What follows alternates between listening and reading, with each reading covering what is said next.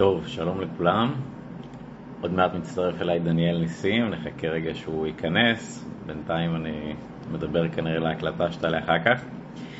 לפני איזה רבע שעה פה אזעקת צבע אדום, אז אני מקווה שבמהלך הלייב... אהלן, הנה רגע נצרף את דניאל כ presenter. דניאל, אני רואה שהצטרפת, אני חושב שאתה צריך לשלוח לי בקשה כזו להיות presenter. תבדוק רגע אם יש לך את האפשרות הזו, דניאל. היי ליאריק, היי לכל החבר'ה, מאוד מעניין. דניאל, תשלח לי בקשה, אני חושב שלמטה יש לך את הכפתורים האלה, אתה צריך לבקש ממני להיות פרזנטור ולעלות לשידור. אז בוא רגע תראה, הנה, מצוין. רגע נראה שאתה מצליח להתחבר רק, ונקווה שיהיה לנו ערב שקט. אז הנה, דניאל, הפכתי אותך לפרזנטור. כן, נראה לי שזה לעבוד עכשיו, שמעתי. וואו, הפריים לא מספיק גדול בשביל לתפוס את כל השיער שלך, אחי, אני צריך לפנות גם את המקום שלי, שיהיה אחד לפנים שלך ועוד את המשבצת שלי צריך האמת שאתה צודק, סתם לא, זה פשוט, אני תמיד מצלם את זה מלמטה, ואני עושה סרטונים גם מפה, ותמיד אנשים אומרים, תגידי איך זה כזה ארוך, זה לא באמת כזה ארוך. וואו, דקה אחרי שהצטרפת עלו לנו 30 צופים, אתה מאוד פופולרי ברשת, גם לדעתי אתה הגעתי אליך, טוב בוא נעשה כזה את ההקדמה הרשמית, ואז כזה נדבר עוד קצת אליך. בכיף. חבר'ה, קודם כל, אני רוצה להגיד, כן. א', תודה על הזכות להיות פה, אחי, באמת מערכת הפנייה. וסתם למי שלא יודע, היה לנו פה אזעקה לפני איזה... כמה זה? גם לי, היה פה... גם לי, אני מראשון, אתה מחולון? אחי, אני מחולון עיר האורות, והיה פה אזעקה, אז אם, וואי, איזה שקיעה מדהימה. ואם מישהו, כאילו, אם אני קופץ באמצע, אז תדעו שזה לא כי אני היפר-אקטיבי, זה פשוט כי אני... כי מקפיצים פה. אז זהו, אני מראשון, וגם רוצה להגיד שלפני רבע שעה פה אזעקה, אז זהו, קיוויתי שאני אהיה מאזורים שונים, כדי שלפחות אם אחד מאיתנו ילך לממ"ד, אז שאני אוכל לפחות לבדר את הקהל בינתיים. כן. כותבים לנו פה שאתה לא רק פופולרי, אתה גם מאוד אהוב, יפה. טוב, אז קודם כל, אם מישהו צריך ללכת לאיזה ממ"ד, זה לגמרי בסדר, אתם יכולים לקחת אפילו אולי את הטלפון איתכם ונעביר לכם את, ה... את הטילים. ואם אחד מאיתנו צריך ללכת, אז השני יעשה את העבודה וימשיך לתת ערך. אז נראה לי שככה ננהל את זה ונקווה לטוב. סגור, אני, אני בפנים, אני בפנים. מגניב, מגניב. אז uh, כניר סבר, היום אני מארח את דניאל ניסים, uh, הקהל שלו בטח מכיר אותו, ואולי הקהל שלי לא. אנחנו הולכים לדבר על איך להרוויח יותר ולדאוג פחות לגבי כסף. דניאל הוא יזם נדל"ן בארצות הברית ומחנך פיננסי שעוזר לאנשים להרוויח יותר ולדאוג פחות לגבי כסף. Uh, ואושיית אינסטגרם אולי אפשר לומר, או מה ההגדרה, מעשרת אלפים עוקבים, או מה ההגדרה? זה נשמע מפוצץ, תקשיב, איזה שטויות. לא, אבל יש לך, ראיתי לא רק הרבה עוקבים, אלא ממש גם אלפי צפיות בכל וידאו, ולייקים ותגובות, יש לך קהילה שהיא ממש איתך, כאילו, זה לא מובן מאליו.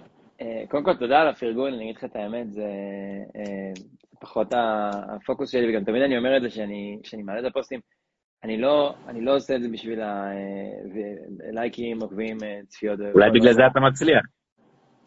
תשמע, מצליח, לא זה, מצליח זה יחסי, אבל, אבל שוב, אני עושה את הדברים האלה כי פשוט לי היו מורים, אני גם היום העליתי בדיוק את זה בסטורי. אחד המורים שלי היום, באמת ישבתי איתו לשיחה, זה בחור מתעסק בנדל"ן בארצות הברית בעצמו, יש לו חברות שהוא, שקונות משפצות מתחמי מגורים שלמים, הוא כרגע בטלוויזיה שם, בחור מדהים. והוא לימד אותי בעצם את הקטע של להיות go-giver. עכשיו, מה זה go-giver? go-giver זה בן אדם שבא במנטליות של לתת. זאת אומרת, אני מקבל משהו על מנת להעביר, אני לא מקבל משהו כדי לקחת, אני לא פה כדי לקחת, זאת אומרת, בן אדם, אני מאמין שבן אדם כמו צינור של, של, של מים באיזשהו מקום, כשהוא מקבל מים ממקום אחד, הוא חייב להעביר את המים האלה הלאה. זאת אומרת, לא הגיוני שאני רק אקבל ממורים כאלה טובים כמו שהיו לי, ואני לא אעביר את הידע הזה לאנשהו. הסיבה שאני עושה את מה שאני עושה זה פשוט כי כשלי היה אנשים משמעותיים בחיים שלי, ששינו לגמרי את החיים שלי, ממקום שלא אהבתי את מה שאני עושה, והייתי קם בבוקר לעבודה שאני לא אוהב וסבלתי בה כל יום, וזה פשוט עושה לי רע. אתה מדבר על המהפך משכיר לעצמאי בעצם? אני מדבר על זה שכשהשתחררתי מהצבא, אני, אני עדיין יחסית צעיר, אני בן 24, אבל כשהשתחררתי, אה, אני צריך לשמוע את ה... רגע, אז שלוש שנים, שלוש שנים הגעת לשיער הזה? כמה זמן זה לוקח? תשמע, גם בצבא רציתי לפתור. אבל רגע, זה פן, אני, איך מגיעים למצב הזה? אני לא נראה לי מסוגל. מה זה גן? זה פן או איך הם עושים את זה? קוראים לזה חמר, קוראים לזה חמר. אה, אוקיי. לא, זה בטח גם גנים, זה נראה, לא נראה לי שכל אחד יכול. נראה נראה מאוד רציני. זה תלוי, אני יכול לחבר אותך לספר שלי אם אתה רוצה. אז רגע, אתה בעצם היית שכיר, לא אהבת את זה, ואז נהיית עצמאי, זה המשהו שעשית? אז ככה, אני השתחררתי באוגוסט 19, שזה עוד מעט שלוש שנים? כמה זמן עבר מאז? זה עכשיו, זה עכשיו שלוש שנים. זה עכשיו שלוש שנים. כן, בדיוק. כן. ואיך שהשתחררתי, הצטרפתי לעסק משפחתי של ראיית חשבון, זאת אומרת, אני עוד מגיל כלום בערך הייתי מתעסק עם תיקים של חברות, תיקים של עצמאים, כדי להבין את העולם הזה של אקסלים, פשוט זה עניין אותי.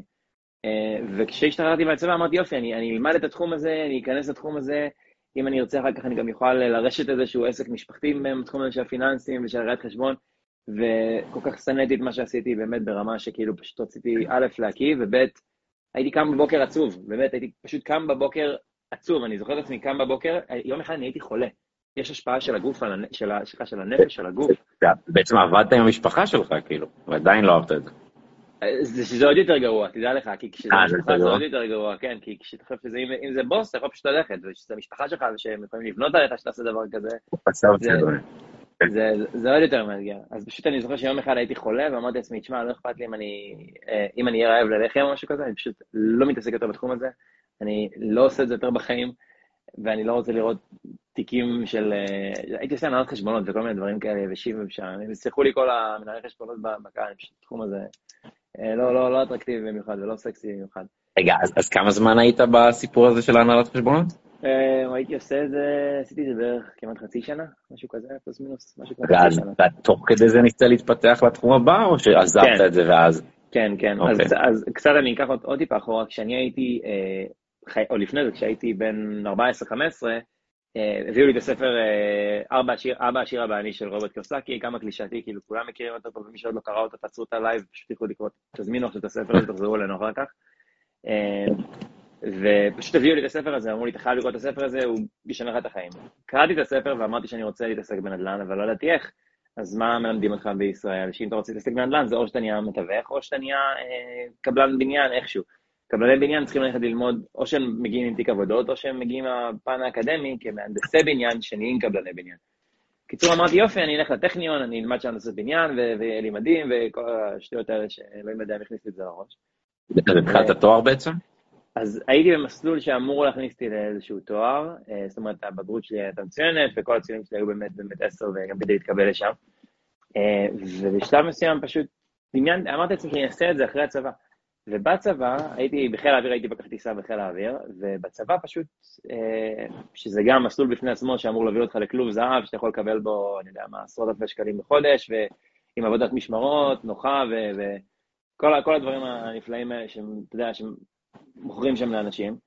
ומשהו שם אמר לי שזה לא מדבר אליי, כל המסלול הזה של ללכת בדרך הזאת של להיות uh, שכיר ולעשות את זה, זה פשוט לא התאים לי.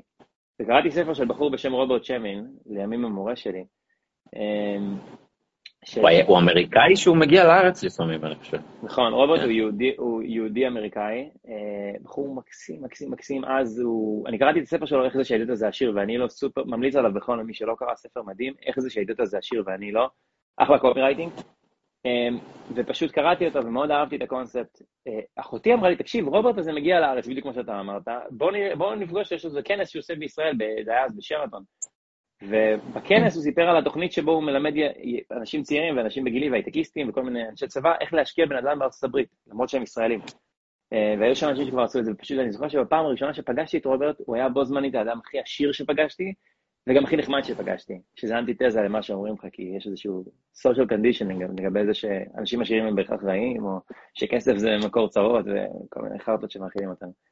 אה, אז פגשתי את רוברט, ולא היה לי כסף להירשם לתוכנית שלו, שהיא עולה איזה 40 אלף שקל נראה לי, משהו כזה. אז כחייל שהייתי עושה 11-3, התחלתי לעבוד בסוף השבוע כשהייתי חוזר, מ-10 בבוקר עד 10 בלילה, עשיתי שיעורים פרטיים תוך כדי, אל תספרו את זה למפקד שלי להתעצבן עליי, אה, שהיה אז, ובמקביל הייתי עובד על האנגלית שלי, זאת אומרת, אם היום העבודה שלנו מתחיל ב-7 בבוקר, 8 בבוקר במגדל פיקוח, הייתי קם ב-4 בבוקר כדי ללמוד אנגלית ולתרגל את זה עם מורים מדרום אפריקה, אני זוכר, היה לי מורים, ו... והייתי קורא באנגלית וכותב באנגלית וכל דבר אפשרי שקשור לאנגלית, שאני אשתחרר, אני אוכל ללכת להתעסק בנדל"ן בארצות הברית. אה, ואז השתחררתי, תוך כדי העבודה של אה, הנהלת חשבונות שהייתי עושה, אה, חסכתי ממש ממש ממש מספיק כדי, כדי ללכת ולהירשם לתוכנית שלהם. אז ככה נכנסתי בעצם לעולם של הנדל"ן, דרך פרויקט X של רובוט שלי. רגע, אז מה, מה בעצם כאילו המרכז פעילות שלך? כל הטיפים באינסטגרם זה איזה מין בונוס, זה לא העסק שלך למכור קורסים. העיסוק שלך זה... אין לי קורסים. אוקיי, אז בעצם, אתה מה, אתה עושה פליפים ראיתי על דירות בארצות הברית? אז אני, אני עושה האמת מלא דברים באדם, אבל ברמה הפשוטה זה כדי שבן יבין את זה, זה לוקח בית מכוער והופך אותו ליפה, ומוכר אותו כן. זה, זה ברמה הפשוטה. כן. עכשיו, חוץ מזה, אני יכול למנות לך פה כמה דרכים שבהם אפשר להרוויח כסף מנדל"ן. אה, נדל"ן לא, ה flip הזה שאנשים מכירים, שזה, אתה יודע, אנשים מכירים בנדל"ן, זה או שאתה אה, קונה ומשכיר, או שאתה הולך ובעצם אה, לוקח בית מכוער, הופך אותו ליפה ומוכר ברווח. אתה עצמך טס פיזית לארצות הברית כדי לעשות את זה? אני בהתחלה לא הייתי טס, כי יש לי את האנשים ואת אוקיי. הצוותים שלי שם, אבל היום אני, היום אני טס לא כי זה חובה, אלא פשוט כדי לחזק קשרים מקומיים שיש לי, כי כמו שאני ואתה נפגשים עכשיו, וזה שונה מאשר שאני אשלח לך DM באינסטגרם. למה אתה לא יכול לעשות את מה שאתה עושה בארץ? למה בעצם בארצות הברית? אני יכול לעשות אותו בארץ, אני פשוט בוחר שלא, השוק שם גדול יותר, הסף כניסה שונה יותר, אחד המורים שלי פעם אמר לי משהו יפה, הוא אמר לי, נדל"ן בארץ זה כמו מונופול, נדל"ן בארצות הברית זה כמו מונופול בחמישה ממדים. זאת אומרת, יש עוד המון המון המון המון המון דברים, זה, זה שני דברים... אפשר להרוויח יותר בעצם בארצות הברית, זה מה שאתה אומר? אפשר להרוויח בכל שוק, ואני, יש לי משפט שהולך איתי עוד רוברט, אמר לי את זה פעם, והוא צדק, הוא אמר, אני לא עושה שווקים, אני עושה דילים, אם הדיל טוב אני אעשה אותו גם בישראל, זה לא מעניין אותי יותר מדי. פשוט אלמנט של... אה, אוקיי. לי, אתן לך דוגמה פשוטה, בסדר? אני לצורך הדוגמא, כשאני עובד עם, עם הקהל שלי שם, אה, יש לי גישה לפאבליק רקורד, הכל שם מתועד, כל ה, okay. אוקיי. הכל פתוח ושקוף לציבור. אני יכול לגשת למידע כמו למשל, אני עובד עם אנשים שהם סגרו להם את השיבר של המים בבית, שהם נמצאים בתהליך של חדלות פירעון, ואני יכול להשיג את המידע הזה כי הכל שם פאבליק רקורד. אנשים שהם... אי אפשר לדעת את הדברים האלה? אפשר, קודם כל אפשר הכל, אפשר גם דרך ספקים, אנשים שמוכרים דאטה בארץ, גם זה קיים, אני מכיר אנשים שגם עושים את זה בארץ. אוקיי. אה, פשוט אלמנט של שוב, מה, מה הגשר שלך? אותי פשוט לימדו לשם, כי מראש השוק הרבה יותר גדול וההיצע יותר גדול, mm. פשוט יותר גדול. זהו, אבל אני אתה מאמין בלעשות הרבה עסקאות קטנות, נגיד פעם בחודש, או עסקה שתיים גדולות בשנה? מה האסטרטגיה? תגדיר גדול. כל אחד ביחס לעצמו, השאלה אם אתה מעדיף לעשות עסקה כל חודש, 12 עסקאות בשנה או שתי עסקאות בשנה, בואי ככה, כמה עסקאות בשנה אתה מאמין ש... העסק שלי, אנחנו עושים בין 2 ל-4 עסקאות בחודש, כשאני מדבר על עסקאות זה יכול להיות עסקאות... עושה בין 2 ל-4 עסקאות בחודש. כן, כשאני אסביר למה אני מתכוון עסקאות. עסקאות זה דברים שהפוקוס שלי כרגע בגלל המצב בשווקים, גם דיברתי על זה באחד הלייבים הקודמים, או באיזה סטורי אה, שהעליתי או משהו כזה. אה, אני בגלל המצב של הריביות... אתה מדבר על 50 עסקאות בשנה. שבין, שאמרתי בין 2 ל-4, כן, זה נע בין 25 ל-50 בשנה, כן. עכשיו אני אסביר למה אני מתכוון. המון, זה כן. המון. עכשיו אני אסביר לך למה אני מתכוון. אני לא תמיד אכנס לדיל ויעשה את הקנייה שיפוץ מכירה בעצמי. עכשיו למשל, האסטרטגיה שאני בחרתי, בגלל המצב של הריביות, אמ, זה עניין של מכירה של חוזים. זה קיים בארץ, לא הרבה אנשים מכירים את זה, הרבה אנשים שעוקבים אחריי רואים אותי עושה הרבה כאלה, פשוט אני תמיד משתף בדילים שאני עושה ואני מעלה אותם okay. אוקיי. ואני תמיד מעלה אותן גם אה, לעמוד שלי הפרטי. רגע, כמה, כמה זמן לקח לך להגיע לעשרת אלפים עוקבים? כאילו, מתי התחלת באינסטגרם? וואי, האמת שאני לא זוכר. אה, לא, לא זוכר, פייר אני אומר לך, כאילו, באמת, אני לא, לא הייתי על זה עם ה... עם ה... זה, וואי, יש... מתי כאילו התחלת לתעד את כל הפעולות האלה וכל זה?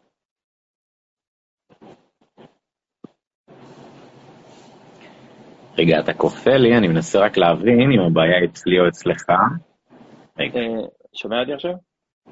אתה שנה באינסטגרם? לא, לא, לא שנה, קצת יותר אם אני... כן, אני חושב.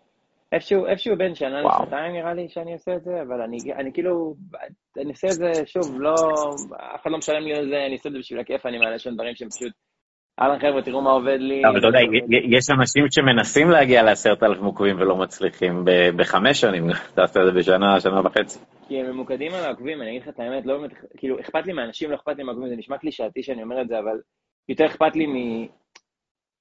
יש לי קהילה נוספת שאני, שאני מנהל, שהייתי עוד בצבא, אגב, למדתי המון על התפתחות אישית וכל העולם תוכן הזה שהיום רווי בכל כך הרבה מורים שונים אה, שקיימים בתחום הזה.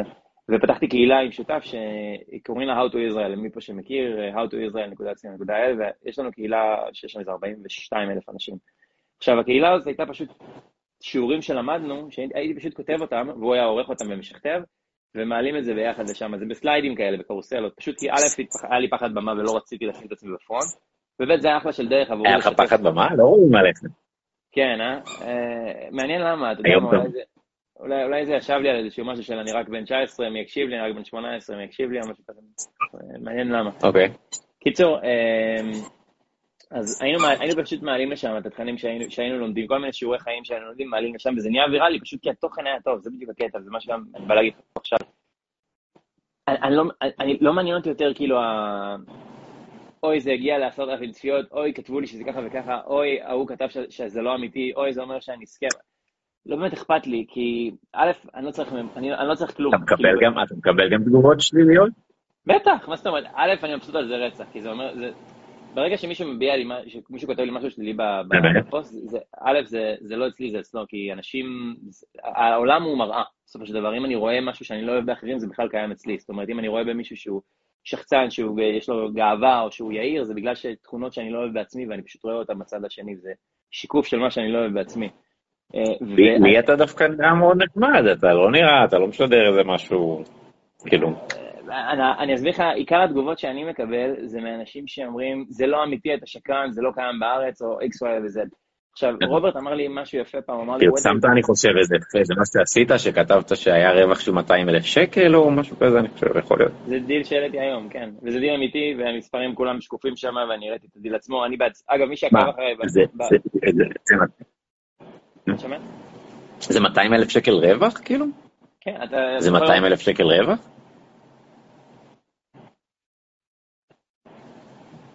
מי שעקב אחריי בסטורי, אני הייתי בארצות הברית, זה דיל שסגרתי בעצמי שמה.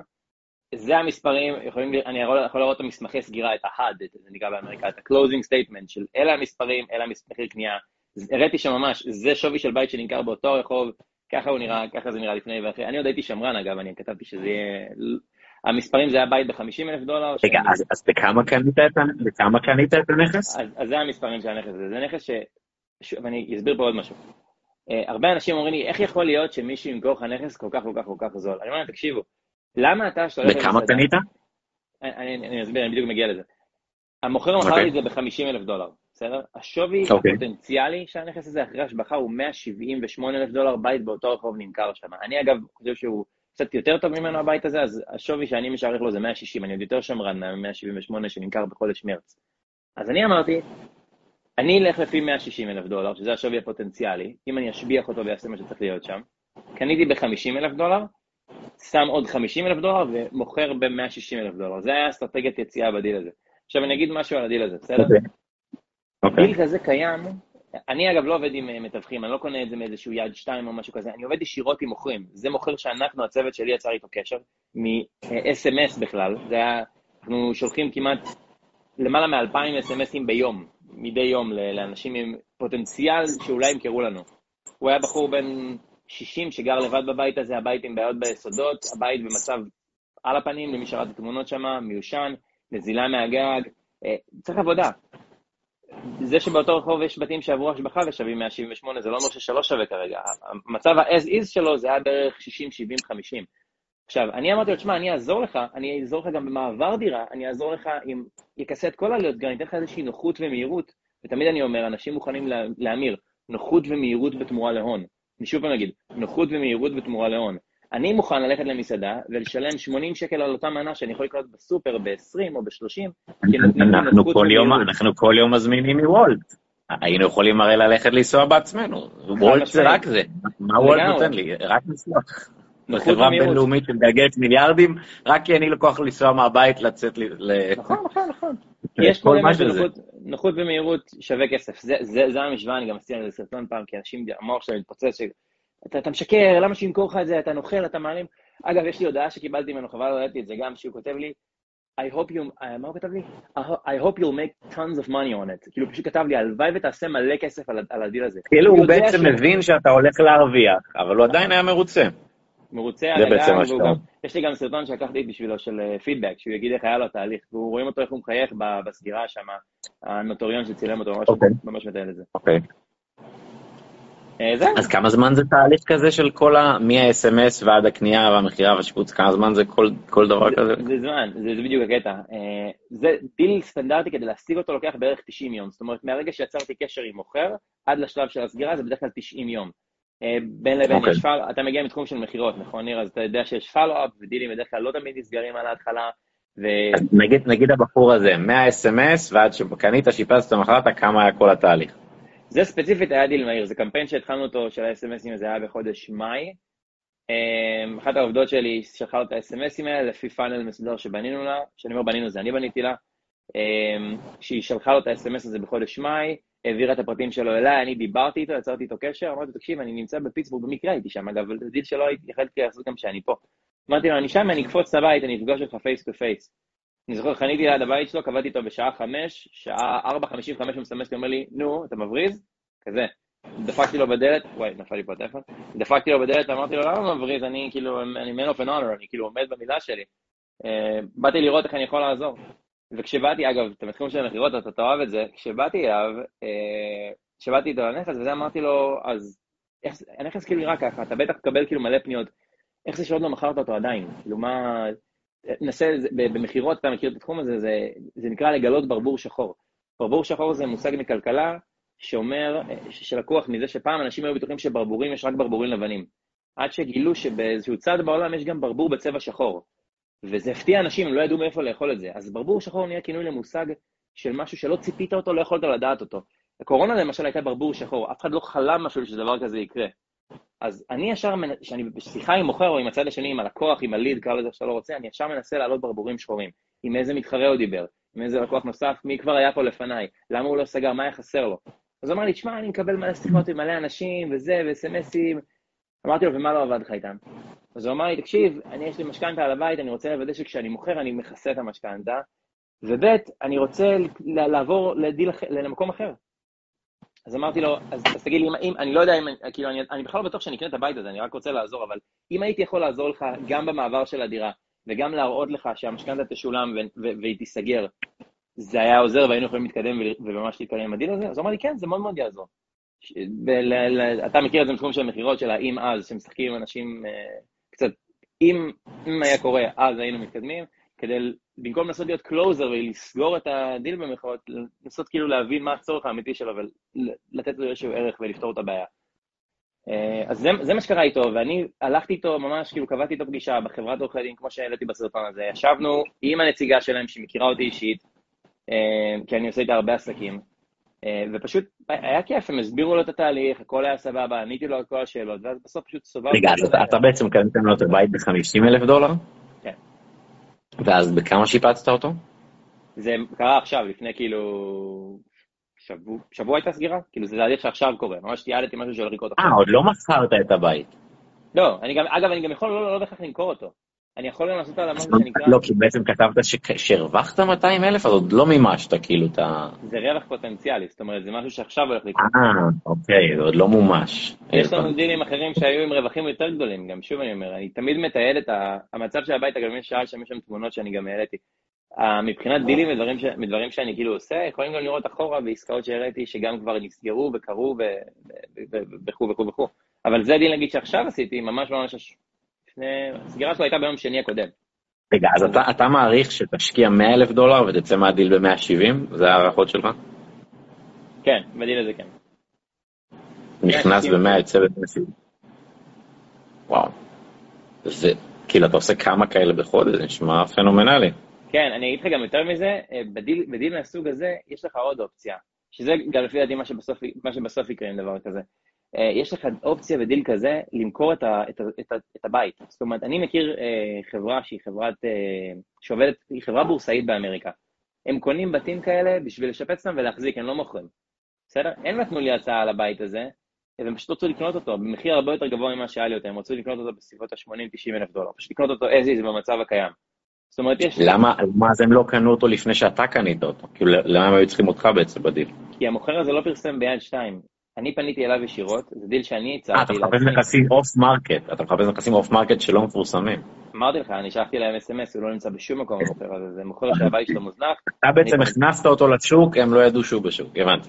נכסים off market. אתה עובד רק עם off market? רק off market, אני לא קונה on market. אחרת, אני מאמין שבכלל ב on market, אם הדיל בשוק הוא... זהו, בארץ נגיד, אני יכול להגיד לך, היה לי משרד תיווך בארץ, אין כמעט נכסים off market, השוק הוא כל כך קטן, אתה לא היית יכול לעשות ארבע עסקאות בחודש off market, אין דבר כזה. אה, אולי עסקה ב...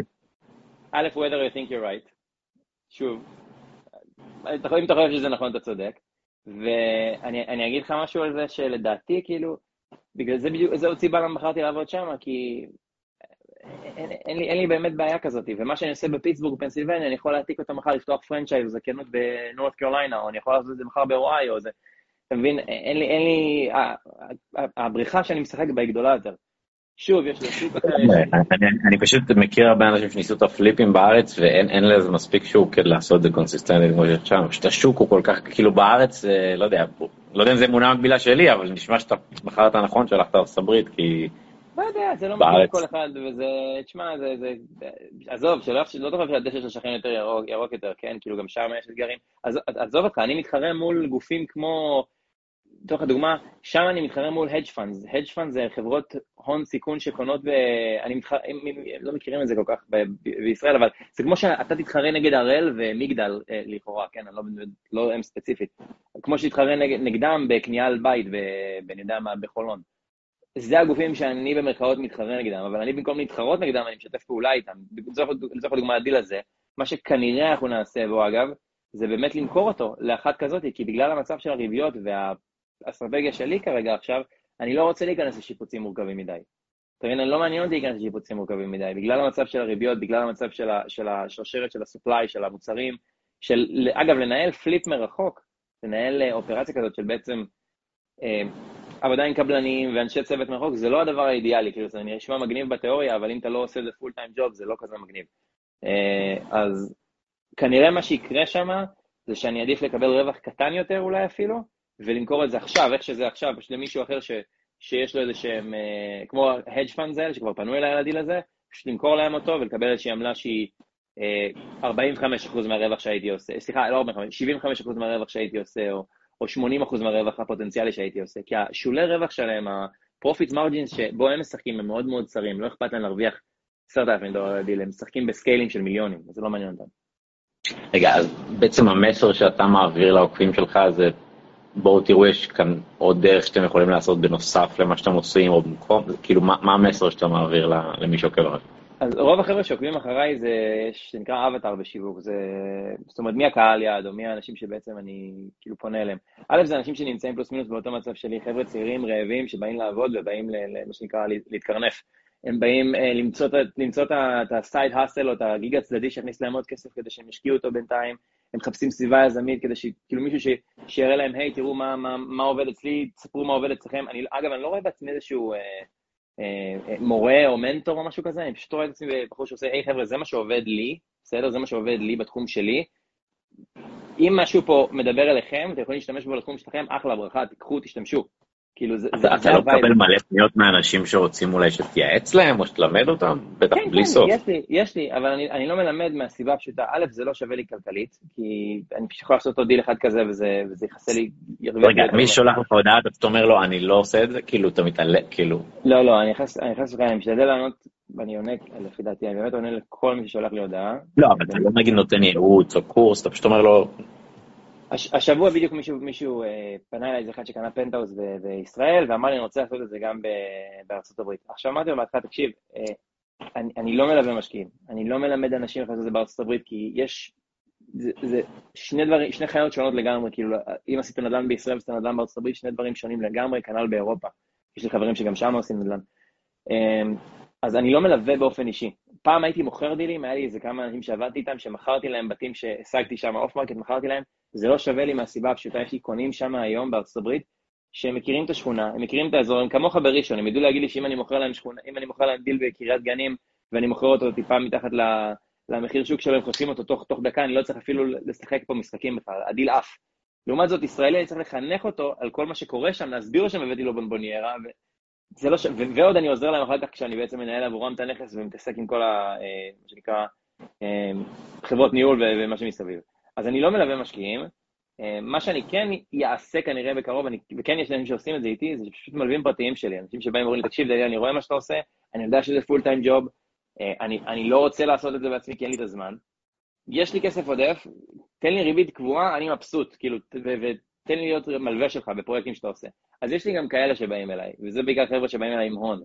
אה, אבל ללוות משקיעים, אני לא עושה את רובם מי שבא אליהם שמפנה לפרויקט X, כי שם אני למדתי, אני יודע לחתום עליהם שהם פשוט מדהימים. אה, וזהו, זה, זה, זה בעצם התהליך שאני, כאילו, במירכאות, עושה עם אנשים שרוצים לעשות את זה. נשמע, אבל זהו, דיברת קודם על אבטר, אין לך בעצם אבטר, כי אתה לא מנסה למכור כלום, אז זה אבטר שנוצר לך במקרה, זה לא שאתה... לא, אני, אני אסביר, אני אסביר, אם אתה רוצה את האבטר, אני אסביר. אז הקהל שלי, זה יש לי את ה... בעיקר, האמת, אה, ויסלחו לי הקהל הנשי, כי יש לי המון קהל נשי והן מדהימות, ואין עליהם בעולם. לא, בתיאוריה האבטר רלוונטי לך היה מוכרי דירות של ארה"ב שיעקבו אחריך באינסטגרם, זה בתיאוריה הקהל זה לא אבטר, אבטר זה אומר שיש לי איזה אסטרטגיה להגיע לקהל יעד ולמכור לו משהו. מי שעוקב אחריך זה באופן מקרי קרה, זה לא ש... אם היית רוצה להשתמש באינסטגרם כדי לקדם את העסק, היית צריך מוכרים של דירות בארצות הברית. זה אמור להיות האבטר אה, אז הייתי עושה את זה באנגלית, כן. אבל אני, המטרה שלי היא כן. לא כזאת, המטרה שלי היא להיות מחנך פיננסי גדול בישראל, שבאמת עוזר כמו ש... ולהיות אדם משמעותי כמו שהאנשים המשמעותיים האלה היו עבורי. ולתת את הידע הזה שלצערי לא, לא, לא מלמדים אותו בישראל, כי יש את העניין של פערי השפה.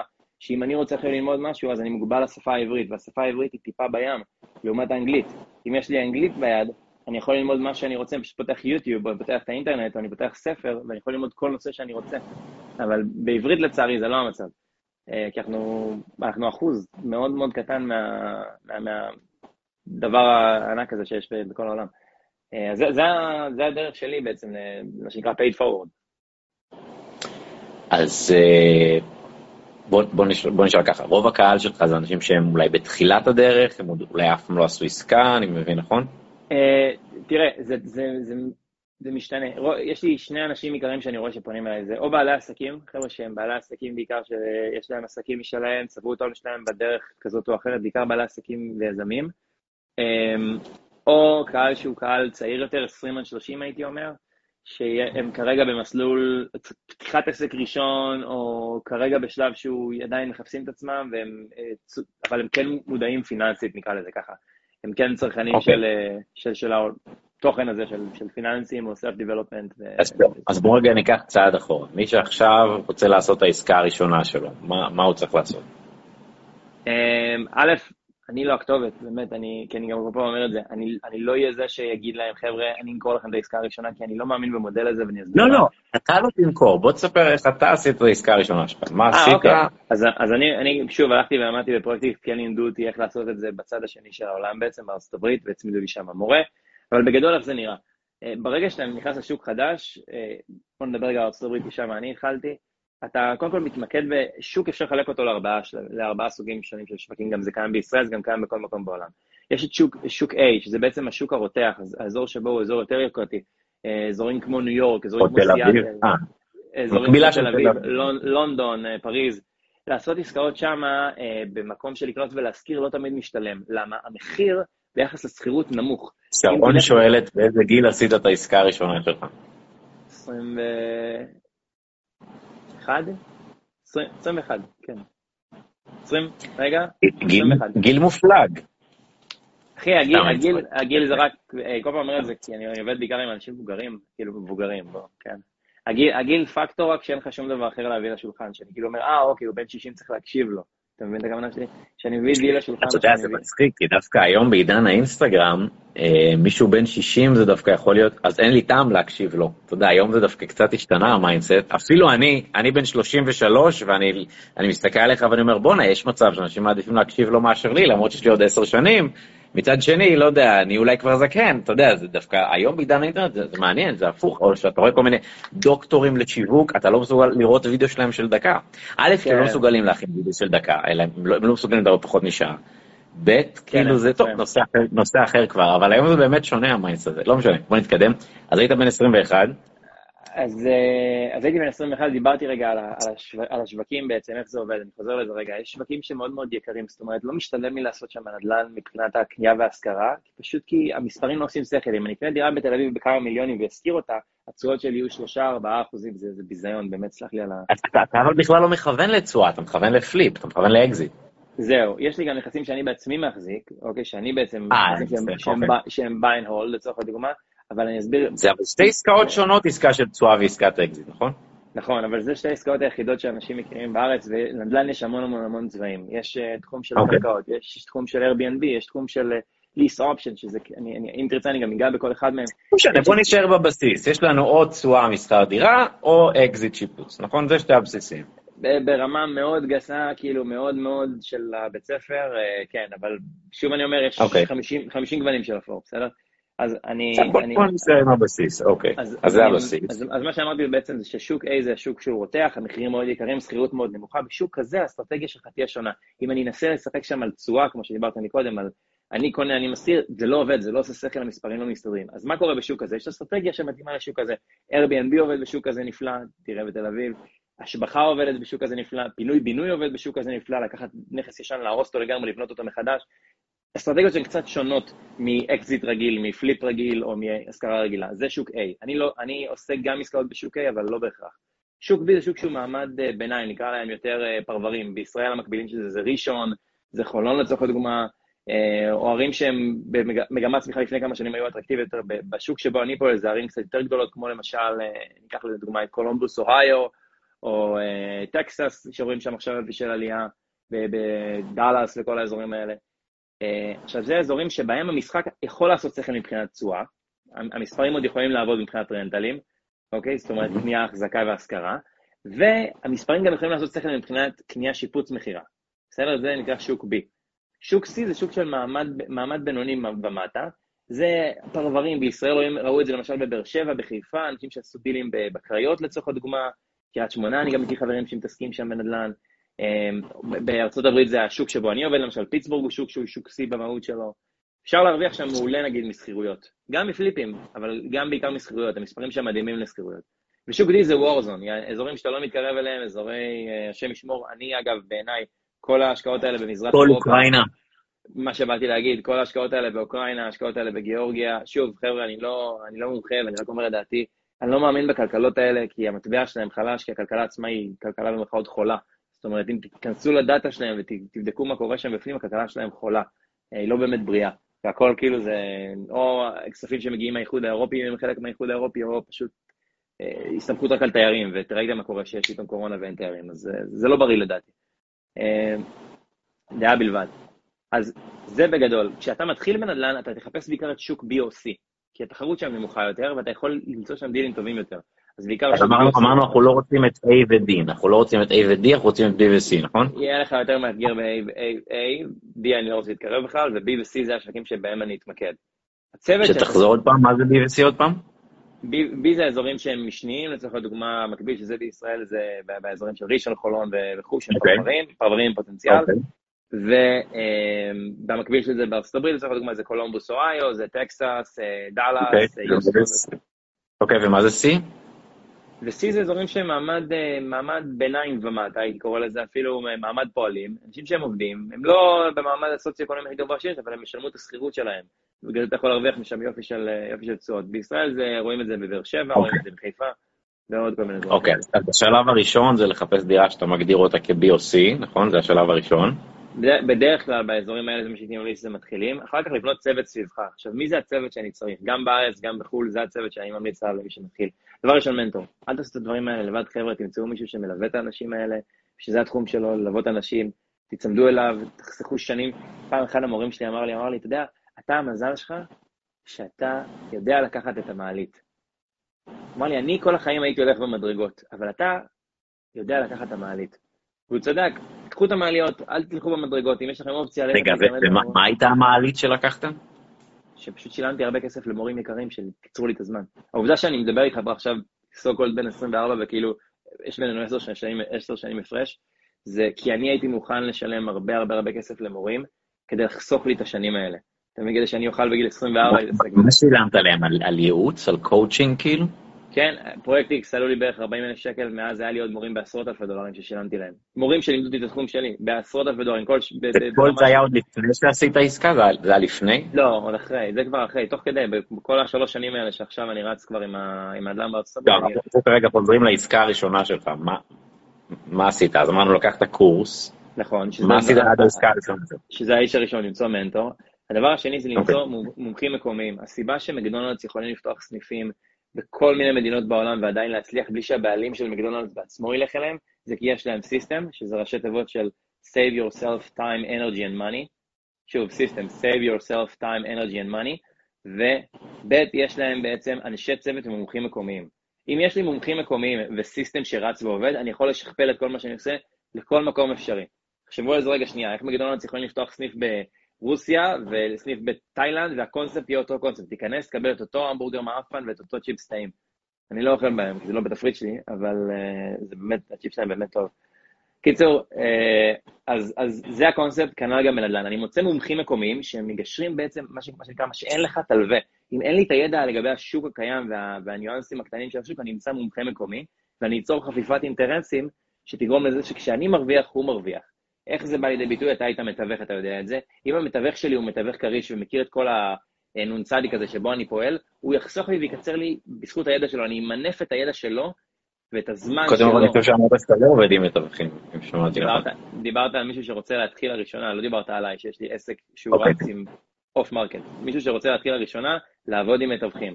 ללכת למצוא את המומחים המקומיים שיעזרו לו. אגב, אני עובד עם מתווכים, אבל אני מביא להם דילים שלא מתאימים למודל שלי.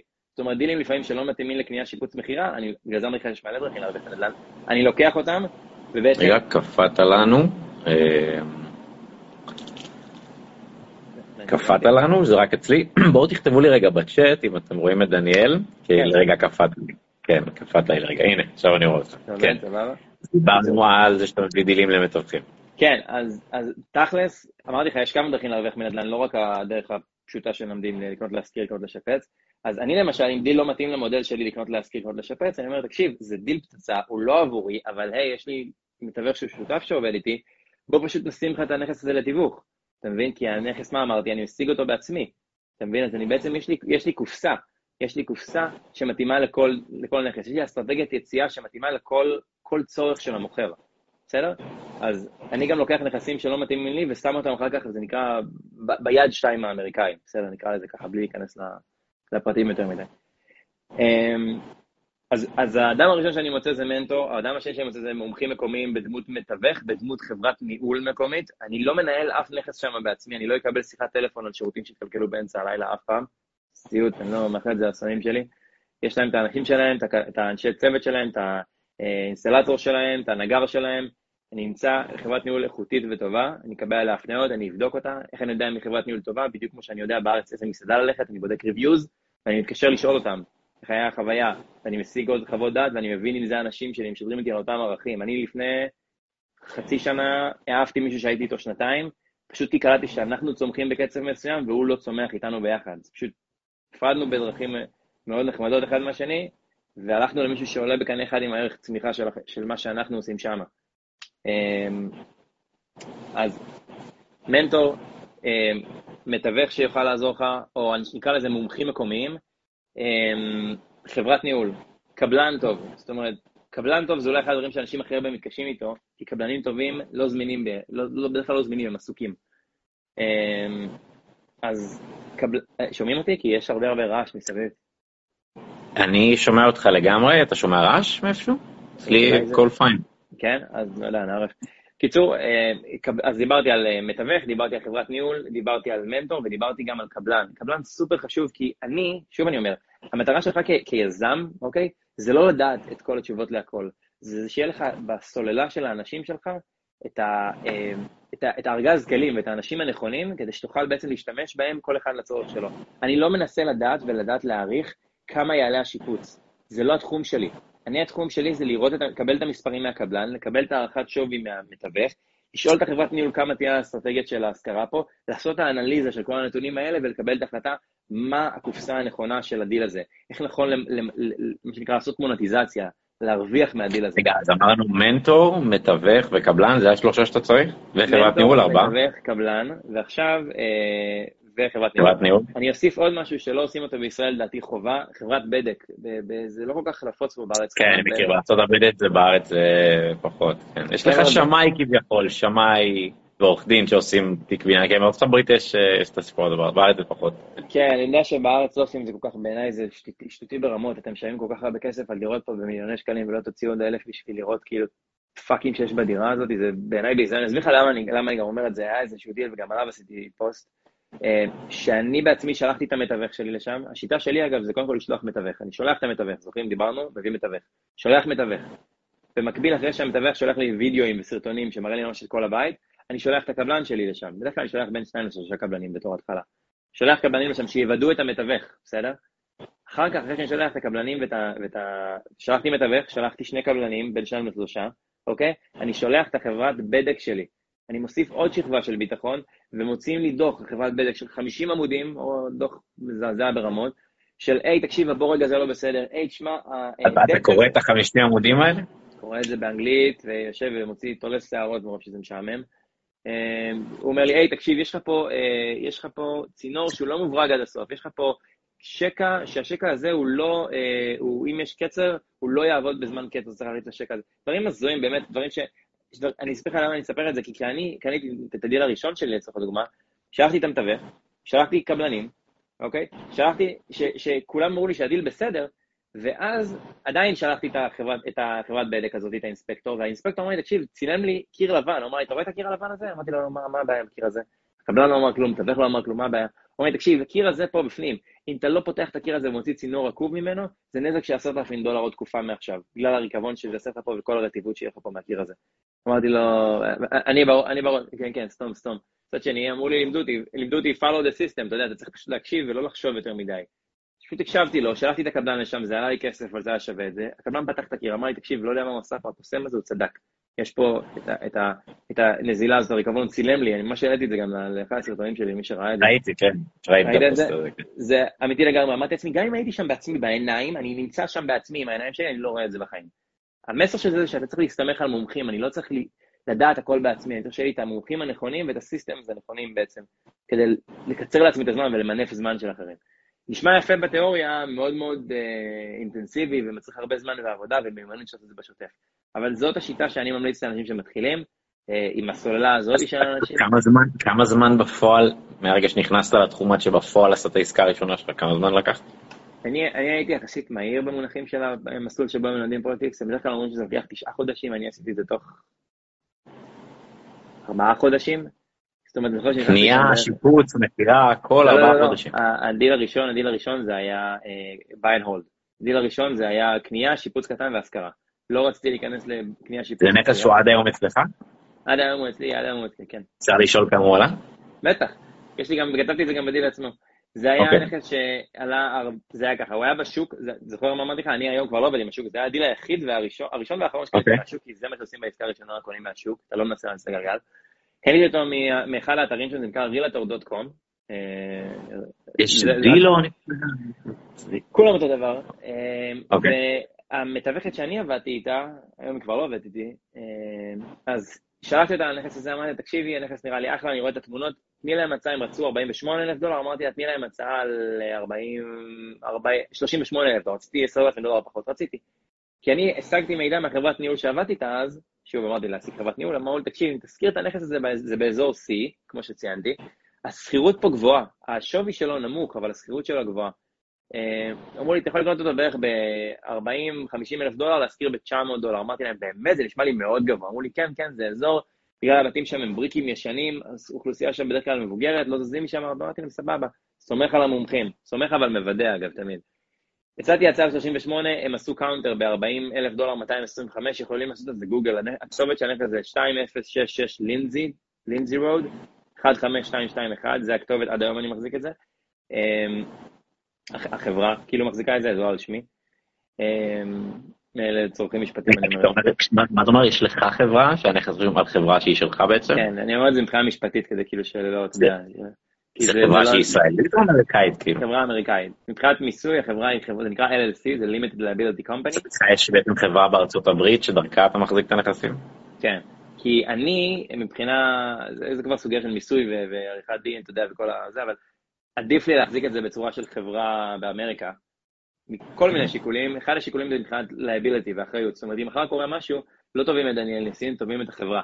בסדר? אם מחר קורה משהו לסוחר שם, שלא עלינו, הוא יתבע את החברה, ולא דניאל. אני יכול גם להגיד את זה באותה מידה אם יש לי חברה בישראל, לא? כאילו... צודק במאה אחוז. לא, השאלה היא למה בחרת לזה החברה תהיה בארצות הברית מיסויית כאילו? שגם מבחינת מיסוי זה משתלם הרבה יותר, וגם פשוט מבחינת הרשויות באמריקה יותר קל להם לאכול חברה מקומית. זאת אומרת, יותר קל לך להתנהל כחברה מקומית מאשר חברה זרה. ואם עכשיו היית עושה עסקה בקנדה, אז היית פותח עוד חברה בקנדה? כן. כל מדינה שאתה תהיה בה, ואם עכשיו היית קונה דירה בישראל, היית פותח חברה בישראל? כן. כן. זאת אומרת שבכל מדינה אתה רוצה להחזיק נכסים מחברה של אותה מדינה. תמיד. זה כבר מבחינת, זה, אתה יודע מה, בישראל זה לא כזה מדויק להגיד ישר, כי יש את הקטע הזה של uh, הפטור לאדם פרטי עד 5,000, אבל מבחינה מקצועית, אם ה vision שלי הוא להיכנס... סליחה, גם אין לך מפרססה בארץ עד מיליון 760. כן, כן, כן, מכיר, את כל המדרגות וכל האלה. אגב, פאנפקט לכל אלה שתמיד מדברים איתי פה על מיסוי, לחבר'ה שעושים את זה בסקיילים יותר גדולים, הם בכלל לא משחקים במשחקים האלה של המס רכישה וכל הדברים האלה. הם מחזיקים נכסים בחברות בישראל, חברה בעם בישראל, והחברה קונה נכסים כמו מלאי. זאת אומרת, אם קניתי בתים ומכרתי אותם, אין לי באמת מיסוי של מס רווח הון עליהם, אני ממסה כמו עסק רגיל. בואו ניקח דוגמה פשוטה, אם אני חברת לא, לא להגיד חג'אג', כי אני לא מכיר אותם יותר מדי אישית, אבל גינדי והחבר'ה האלה ב-level הזה, הם לא ישלמו מס רכישה או מס שבח.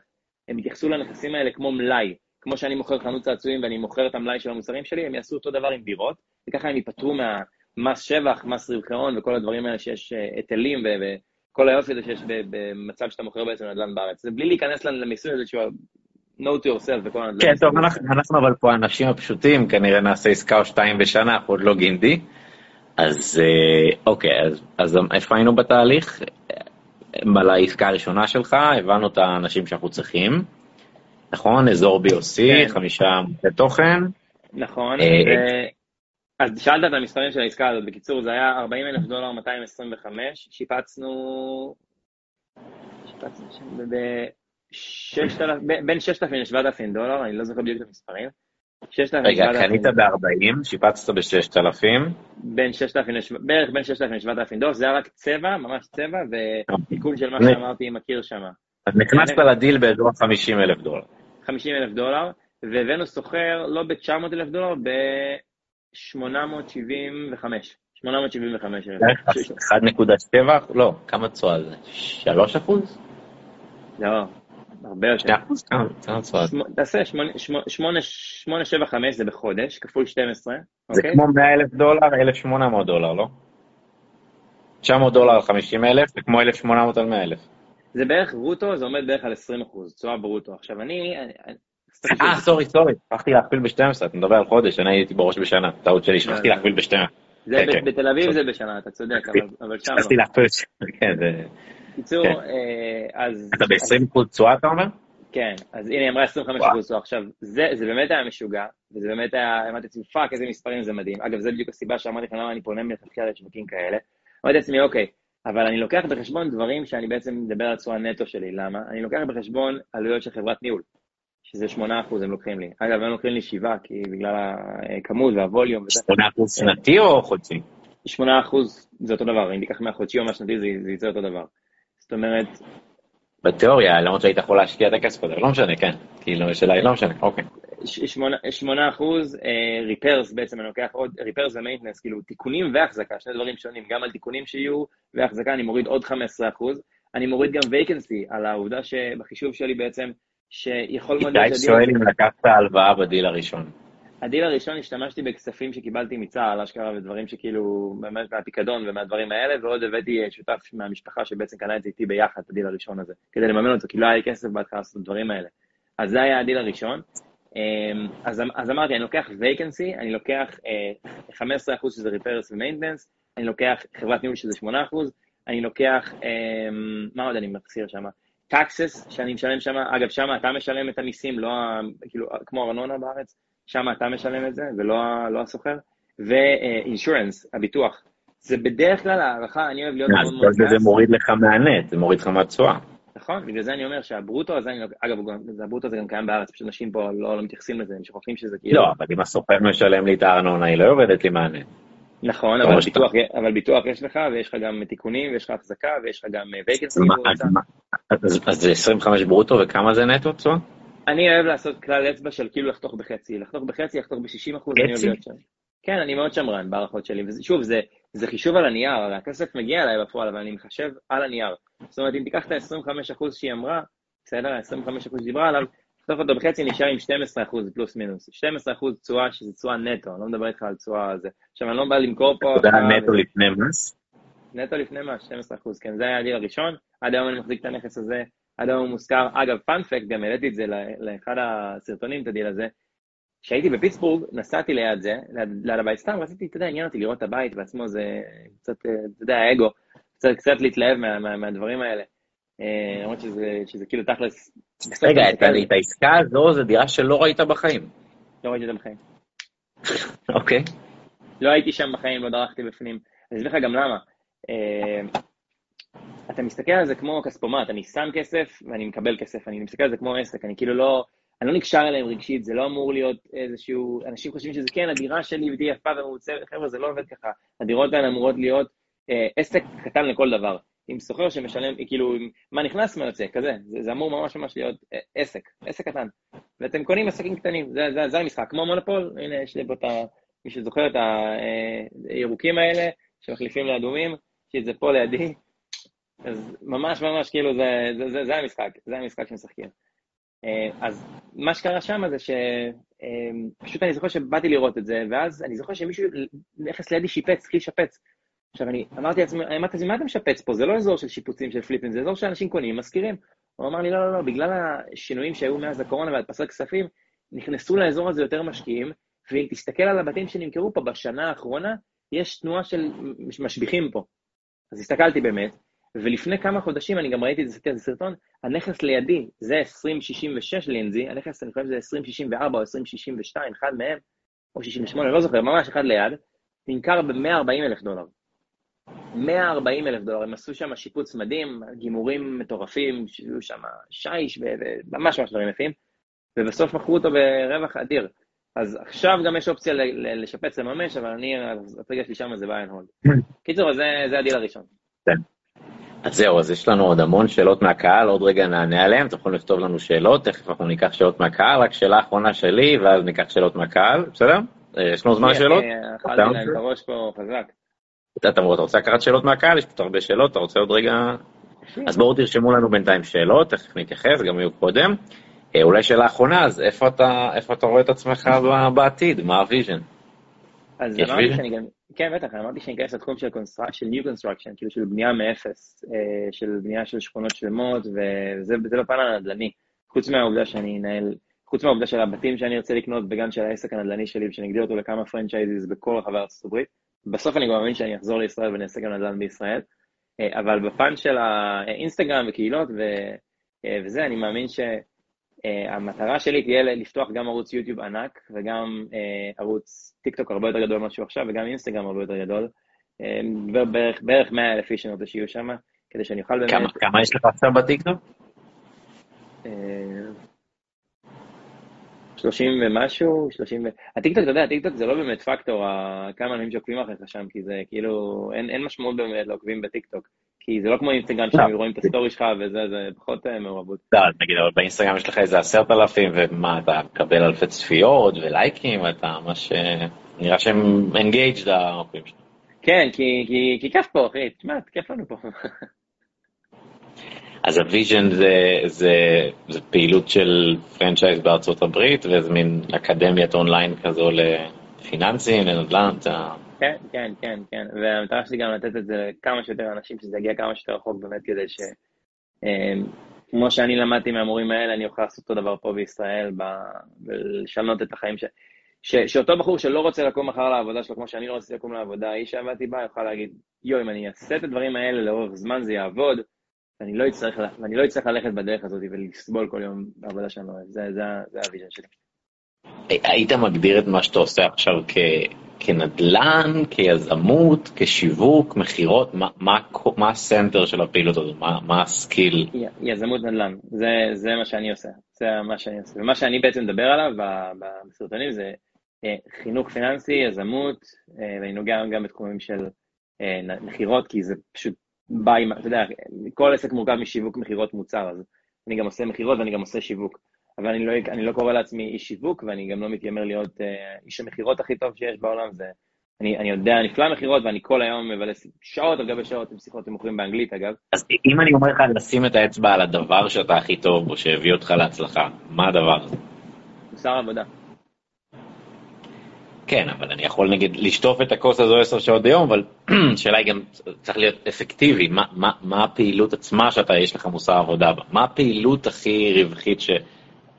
ניהול, כאילו מה, מוסר עבודה במה? הבנתי אותך, הבנתי אותך. אז אני כן יכול להגיד שזה מכירות, זאת אומרת, אני כן עושה המון המון המון המון שעות okay. אוקיי. שיחות, שיחות, נקרא לזה, שיחות איכותיות עם מוכרים מוטיבציוניים, בצד השני של הטלפון, מהצד השני של העולם.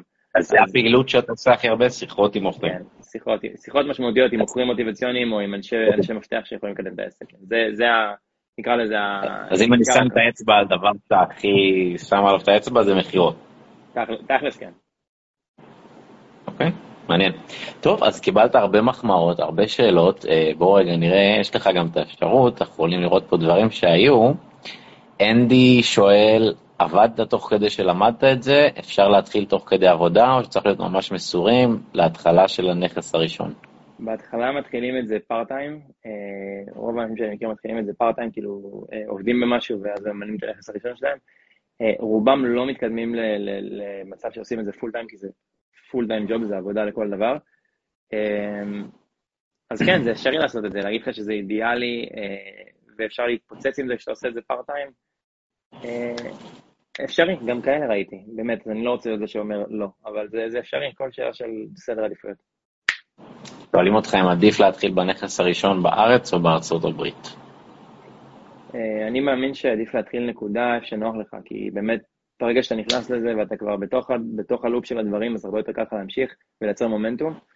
אה, אז לדעתי, איפה שקל לך. זאת אומרת, כי ללמוד את השוק בארצות הברית זה שוק אחד, ללמוד את השוק בארץ גם את זה צריך ללמוד, אז פשוט איפה שהנוחות שלך. לצורך הדוגמה, אם אני בחור שמתקשר עם האנגלית, והאנגלית זה לא, זה, זה, זה מאוד מאתגר אותי, אז אולי לא בהכרח דווקא ללכת ישר לארצות הברית, כי יש פה גם את האלמנט של השפה וגם התרבות, שפה כבר אתה מכיר, אתה מבין? אז... זאת דעתי. שרון שואלת אם העלית לסוחר את השכר דירה מאז. לא, ואני אסביר גם למה. באזורים כאלה, שהם uh, אזורי C, אם אתה עובד עם סוחרים מסוימים ומעלה הרבה הרבה את כל פעם ומנסה להדביק את השוק ישר שהשוק עולה קצת מבחינת השכירויות, אתה תתמודד עם הרבה turnover cost, כאילו עלויות uh, תחלופה. אני אעדיף, זאת האסטרטגיה שלי, להיות תמיד טיפה מתחת לשוק, להיות בררן עם הסוחר שאני אמצא, ולדאוג שהסוחר שלי ידפוק כמו שעון.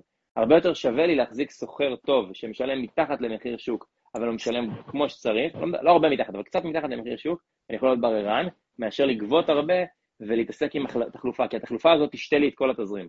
אז זו הסיבה שאני לא העליתי. טיפ טוב. שרון שואלת, למה בחיפה, שזה אזור C, אין מצב בחיים לעשות יותר מ-6% תשואה? ביקוש והיצע קלאסי, ברגע שאת חשבת שחיפה זה אזור C והוא מגניב, כולם חשבו שחיפה זה אזור C והוא מגניב, וכולם פשוט התחילו להשקיע שם, ואז ביקוש והיצע ככה זה עובד. אני רוצה לקנות שם, אני רוצה לקנות שם, מי מאיתנו ייתן יותר. אם אני טוב לי עם 5% ואת רוצה 6, אז אני אתן הצעה שהיא יקרה יותר, מחירים ככה עולים בדיוק. בייחוד בארץ, אגב, עם העובדה שהדברים פה רק עולים, וזה, זה פשוט פוגע ביכולת שלך לעשות תשואה שהיא buy and hold, סטנדרטית.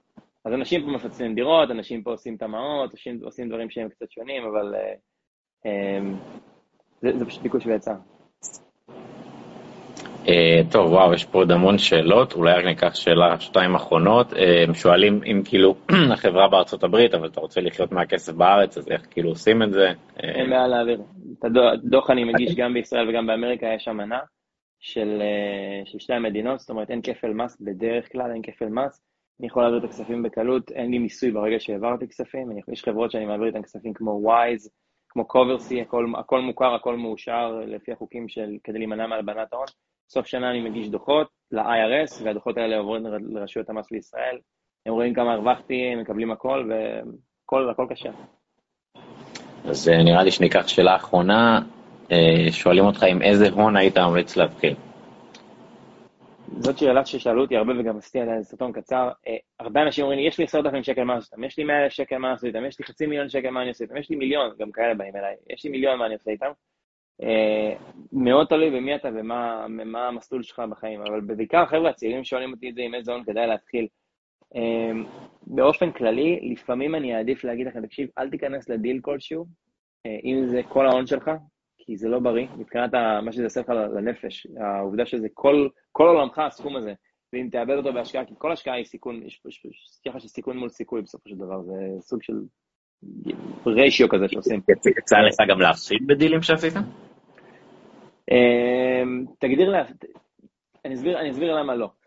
כי כשאני ניגש לדיל, אני תמיד ניגש עם כמה אסטרטגיות. עכשיו יש לי דיל עכשיו, למשל, שהוא לא הלך כל כך טוב. זה דיל שקניתי אותו, שנכנס, זה קצת מורכב, אבל נכנסתי לנעליים של משכנתה של מוכר. שוב, אני אמרתי לך, זה לא רק לקנות להשכיר, לקנות לשפץ, יש הרבה דברים שאפשר לעשות שמה. לקחתי מוכר שיש לו משכנתה קיימת, הוא היה בחדלות פירעון, אמרתי לו, תקשיב, תעצור את החדלות פירעון, אני אעזור לך, אני אכנס, אשלם את החוב במקומך, ידביק את הפער, וימשיך לשלם את המשכנתה עבורך, הנכס יעבור על שמי, המשכנתה תישאר על שמך.